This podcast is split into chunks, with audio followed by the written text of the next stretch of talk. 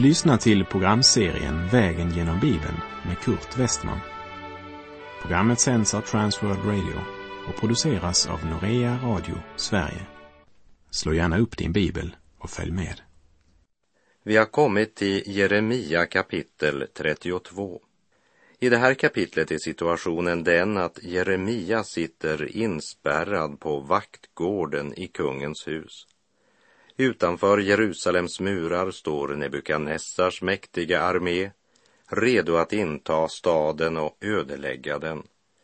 Vi läser Jeremia 32, vers 1 och 2.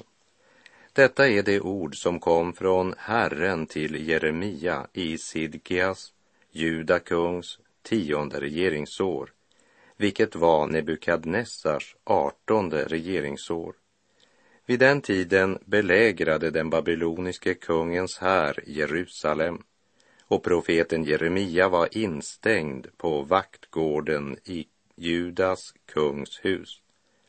Kung Sidkia hade ju märkt att vad templets profeter förkunnat inte hade skett. De hade talat så tröstande och uppmuntrande ord, men trösten de gav visade sig vara falsk. Kanske anar kung Sidkia att Jeremia förkunnat sanningen. Det hade varit intressant att höra vad Jeremia mer hade att säga. Men han kunde ju inte öppet samtala med Jeremia. Tänk om någon av de politiska rådgivarna eller någon av tempelprästerna såg honom samtala med Jeremia. Innan Jeremia blev fängslad sände ju Sidkia i hemlighet bud till Jeremia och lät säga Be för oss till Herren vår Gud, som vi kan läsa i början av Jeremia kapitel 37. Och så står det i Jeremia 37, vers 16 till 21. Men när Jeremia hade kommit i fängelsehålan ner i fångvalven och varit där en lång tid lät kung Sidkia hämta honom och hemma hos sig frågade kungen honom i hemlighet. Har något ord kommit från Herren? Jeremia svarade ja, och han sade vidare. Du ska överlämnas i den babyloniske kungens hand. Sedan frågade Jeremia kung Sidkia. På vad sätt har jag handlat orätt mot dig, dina tjänare och detta folk, eftersom ni har satt mig i fängelse? Och var finns nu era profeter som profeterade för er? Kungen i Babel ska inte anfalla er och detta land. Så hör mig nu, min herre konung. Lyssna till min bön och sänd mig inte tillbaka till skrivaren Jonatans hus, för då kommer jag att dö där. Då befallde kung Sidkias att man skulle hålla Jeremia i förvar på vaktgården och gav honom en kaka bröd om dagen från Bagaregatan till dess det var slut på allt brödet i staden. Så stannade Jeremia i fängelsegården. Kapitlen i Jeremia bok är alltså inte indelade kronologiskt. Det vill säga, de kommer inte alltid i den ordning händelserna skedde. Kapitel 37 låter oss veta hur det gick till att Jeremia hade hamnat på vaktgården i kungens hus. Och där sitter han alltså när vi möter honom i kapitel 32. I vaktgården i kungens hus. Vi läser Jeremia 32, vers 3. Där Sidkia, Juda kung, hade låtit spärra in honom och sagt Hur vågar du profetera och säga, så säger Herren? Se, jag ska ge denna stad i den babyloniske kungens hand och han skall inta den. Världen och det så kallade Herrens tjänare som kompromissar, de står varandra mycket nära. De förstår varandra, kan man säga. Men kung Sidkia kan inte alls förstå Jeremia.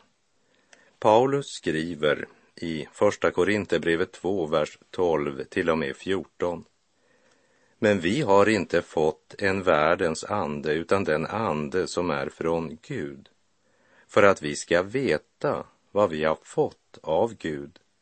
Detta förkunnar vi också, inte med ord som mänsklig visdom lär, utan med ord som anden lär, när vi återger andliga ting med andliga ord. En oandlig människa tar inte emot det som tillhör Guds ande. Det är dårskap för henne och hon kan inte förstå det eftersom det måste bedömas på ett andligt sätt. Kung Sidkia, han förundrar sig över att Jeremia vågade ropa ut ett budskap som var obehagligt att höra både för kungen och för folket. Däremot undrade inte kungen på hur de falska profeterna hade vågat att i Herrens namn utropa ett budskap som inte var sant. Lögnprofeter, falsk tröst och kompromissande religion, det förstod sig kung Sidkia på. Men sanningen, budskapet från Gud och Guds budbärare, det var för honom en gåta. Han var ju kung och han kunde inte förstå att det fanns någon människa som var mera upptagen av Gud än av kungen. En kung som kunde ge honom både ära, inflytande och rikedom. Kung Sidkia hade ju med egna ögon sett och i praktiken också erfarit hur tomma de var, de ord som templets präster i sin vältalighet hade serverat honom och folket. Hur förblindad han än är, kung Sidkia, så anar han att Jeremia har förbindelse med Gud, även om han inte själv vill tro det han säger.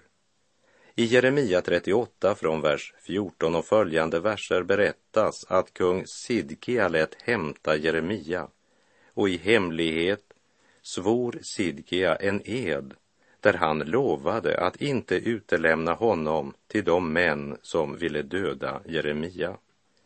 Tänk, Sidkia anar vad som är sanning, men han är så kluven i sitt sinne att han inte kan följa den rösten.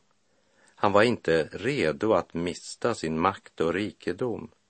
Hade han varit det hade han kunnat vinna sitt liv, men han förlorade det till sist, som vi kan läsa om i Jeremia kapitel 39. I Matteus 16, vers 25 säger Jesus Den som vill bevara sitt liv ska mista det, men den som mister sitt liv för min skull han ska vinna det. Hur gick det då för den haltande Sidkia som inte ville lyssna till de ord som Gud hade talat till honom genom profeten Jeremia? Hör, min vän, vad Jeremia 39, verserna 6 till och med 9 vittnar. Den babyloniske kungen lät slakta Sidkias barn i Ribla inför hans ögon Också alla förnäma män i Juda lät kungen i Babel slakta. På Sidkia själv lät han sticka ut ögonen och lät binda honom med kopparkedjor för att föra honom till Babel. Kaldéerna brände ner kungens hus och husen som tillhörde folket och de rev ner Jerusalems murar. Kung Sidkia kunde inte förstå hur Jeremia kunde frukta sin Gud mer än vad han fruktade kungen. Och när han förstod det så var det för sent. Det hade kostat alla hans barn livet. Själv hade han fått ögonen utstuckna och han fördes i länkar till Babel. Då behövde han inte undra längre, för då visste han det gick som Jeremia profeterade. Jeremia hade kontakt med Gud. Det var skillnaden. Jesus säger i Matteus 24.35 Himmel och jord skall förgå, men mina ord skall aldrig förgå.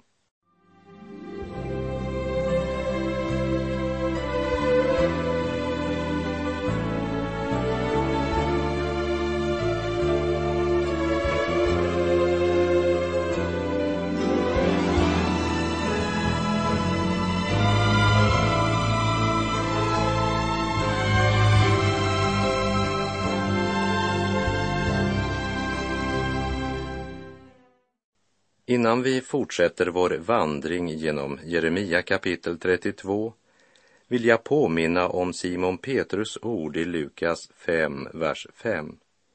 Situationen är den att Simon och några andra har varit ute och fiskat en hel natt utan att få någon fisk. Så kommer Jesus och talar till folket och när han avslutat undervisningen säger han till Simon Petrus att han ska kasta ut sina nät på djupt vatten. Och då svarar Simon i Lukas 5, vers 5. Mästare, vi har arbetat hela natten och inte fått något. Men på din befallning vill jag lägga ut näten. Och de orden får stå som en överskrift på Jeremia kapitel 32. Men på din befallning vill jag. Ha de orden i dina tankar när vi läser om Jeremia som investerar pengar och köper mark som redan är ockuperad av babyloniska trupper. För han gjorde det av en enda orsak. Gud hade sagt han skulle göra det. Vi läser Jeremia 32, verserna 6 till och med 9. Jeremia sade, Herrens ord kom till mig. Han sade, se, Hanamel, din farbroder Sallums son, ska komma till dig och säga, köp du min åker i Anatot, ty du har inlösningsrätt att köpa den. Och Hanamel, min farbroders son, kom till mig på vaktgården som Herren hade sagt och sade till mig, köp min åker i Anatot i Benjamins land, för du har arvsrätt och inlösningsrätt till den. Köp den därför åt dig. Då förstod jag att det var Herrens ord, och jag köpte åkern i Anatot av Hanamel, min farbroders son, och vägde upp pengarna åt honom, sjutton siklar silver. I en tid då de flesta försökte sälja sina jordområden så investerar Jeremia i ett närmast värdelöst landområde i sin hembygd Anatot. Mänskligt sett ett dåraktigt projekt. Dessutom hade hela hans släkt ju vänt sig emot honom, vilket också Gud uppenbarade för profeten som vi minns från Jeremia 12, vers 6. Dina bröder och din fars hus, också de är trolösa mot dig det ropar för full hals bakom din rygg. Lita inte på dem, även om de talar vänligt med dig. Jeremia var inte trygg bland sina släktingar heller. Inte ens i sin fars hus och nu kommer en av dessa släktingar som behöver pengar och erbjuder Jeremia att köpa ett stycke värdelös mark. Ja, det var nog mer än en som skakade på huvudet åt Jeremia, som betalade 17 siklar silver för ett landområde som redan intagits av Babyloniens armé. Undra vad soldaterna på vaktgården tänkte när de hörde att Hanamel försökte sälja det här jordstycket. De brister nog ut i skratt när affären avslutades. Det här hade vi aldrig trott. Du är ett affärsgeni, Hanamel. Stackars Jeremia.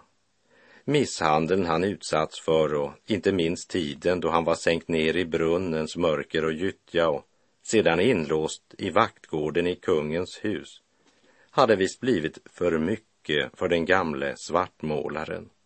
Han visste knappast vad han gjorde. Ja, så tänkte nog många.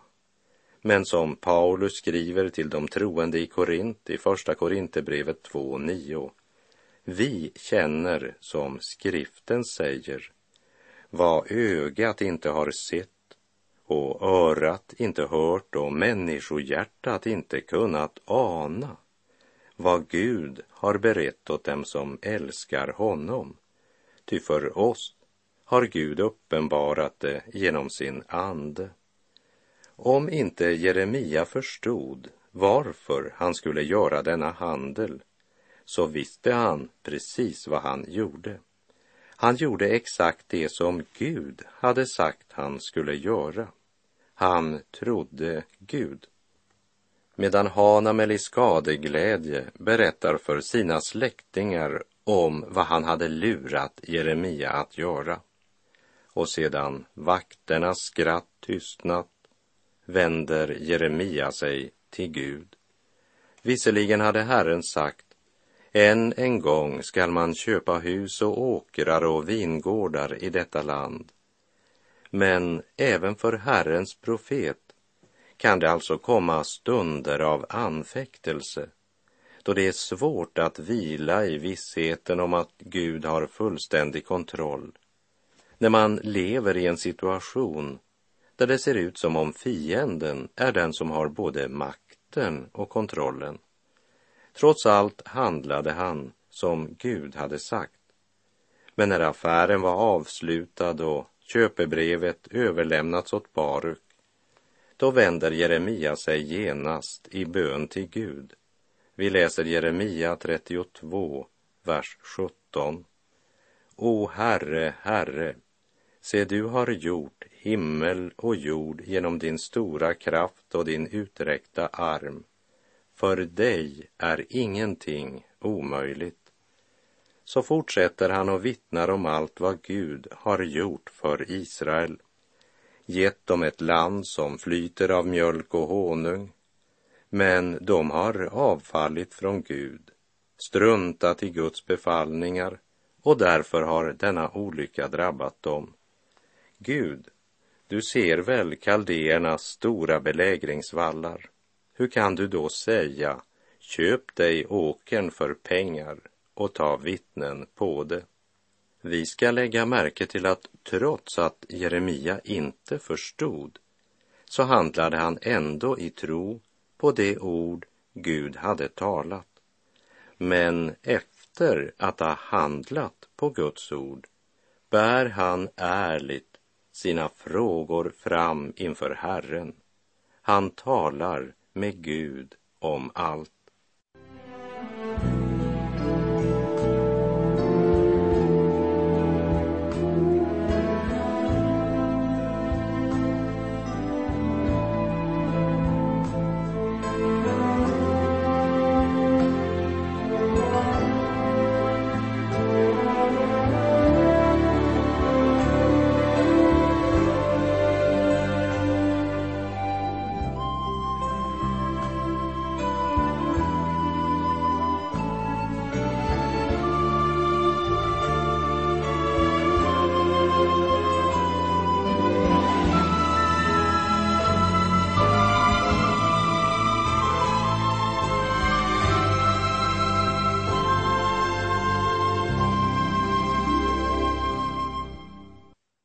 Jeremia hade börjat sin bön med att säga till Herren, ingenting är omöjligt för dig.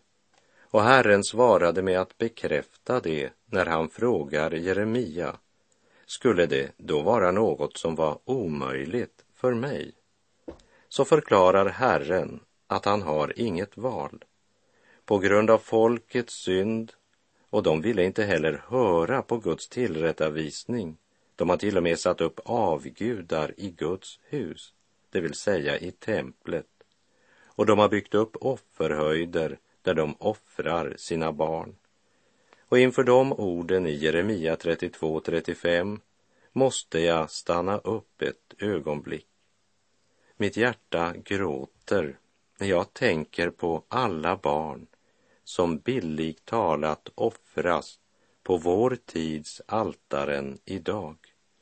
På den materiella framgångens altare är det många barn offrade.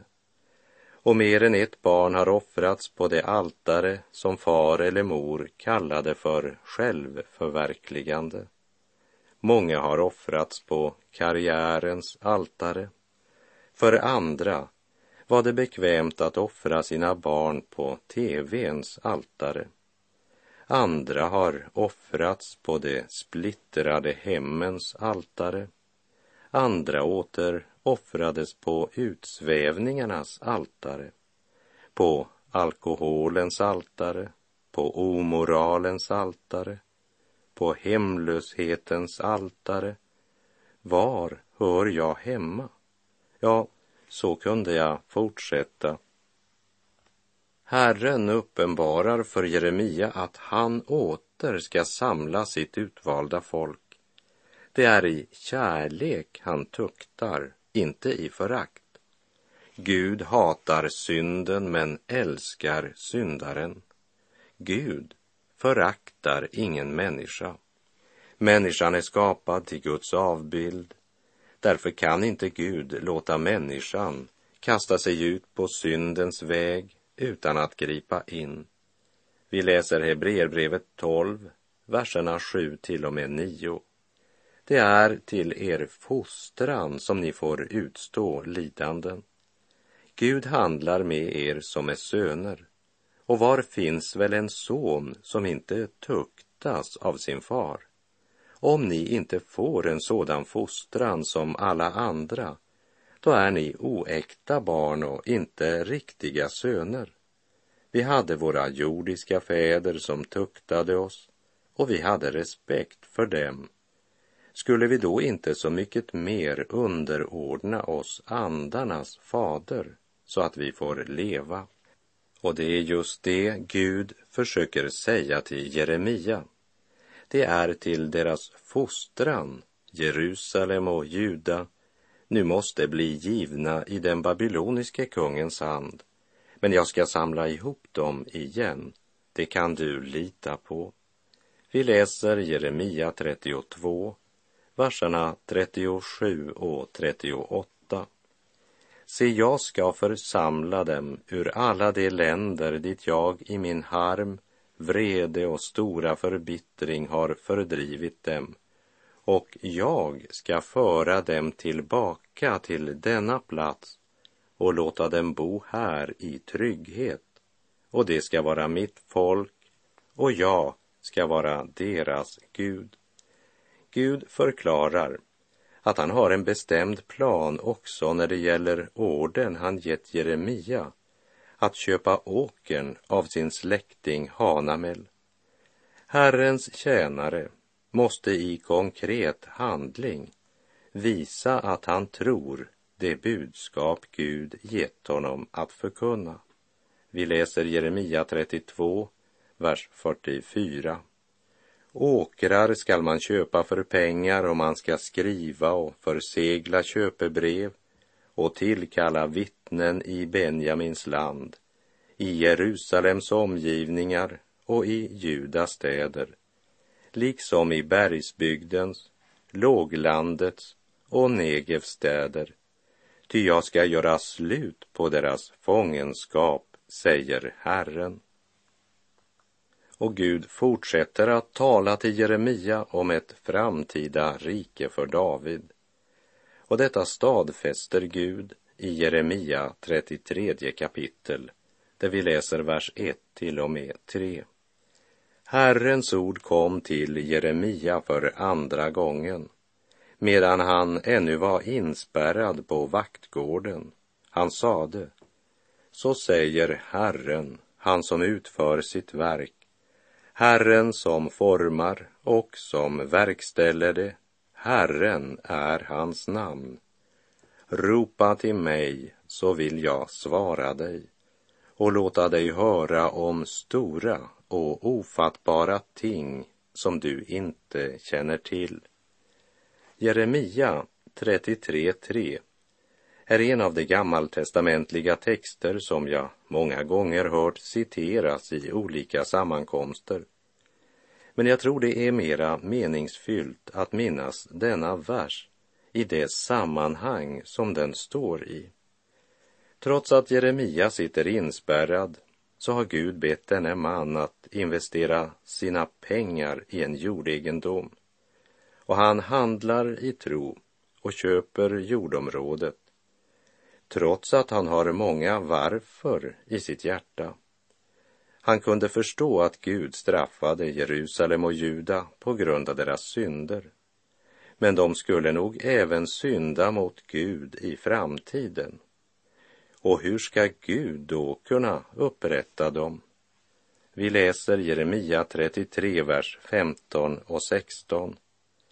I de dagarna och på den tiden ska jag låta en rättfärdig telning växa upp åt David. Han ska skaffa rätt och rättfärdighet på jorden. I de dagarna skall Juda bli frälst och Jerusalem bo i trygghet.